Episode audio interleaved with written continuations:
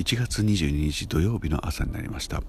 さすがに今朝はちょっとゆっくりめに起きておりますがまだ朝日は昇っておりません。冷たい冬の朝です、えー、この場所も1年を経て、えー、そうですね五十肩についての報告をするあたりからやはり石村吹雪の日記のように使おうというふうに思いましたので存分に喋ってみたいと思います、えー、昨日は無観客配信なれどライブがありまして100分ほどステージに立っておりました。その後実は2週間後2月4日の、えー、ツーマンライブのためのリハーサルとして、えー、店長の山石孝之さんと、えー、6曲ぐらいかな、えー、練習をしていたわけです。まあハードですよね、えー、大変ハードですけど、まあ、贅沢な時間でございました、えー、それは、まあ、内容については、まあ、これからおいおい喋っていくかもしれませんが、えー、それが11時ぐらいまで続きましてねもうぐたぐた疲れましたね本当。で帰ってからはそうですね YouTube チャンネルで、えー、新庄監督のなんだユニフォームか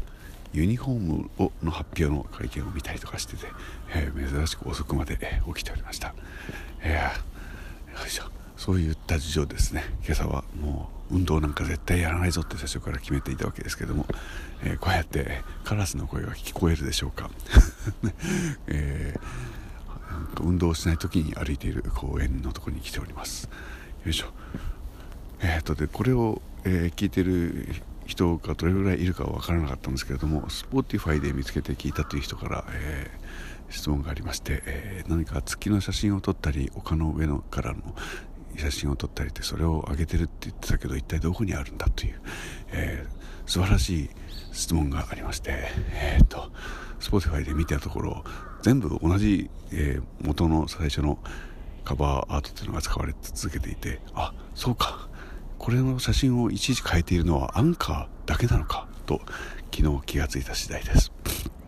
な、えー、なのでそういうお話はこれからはしないようにしようと、えー、決めました。ちょっと長くなりましたけども、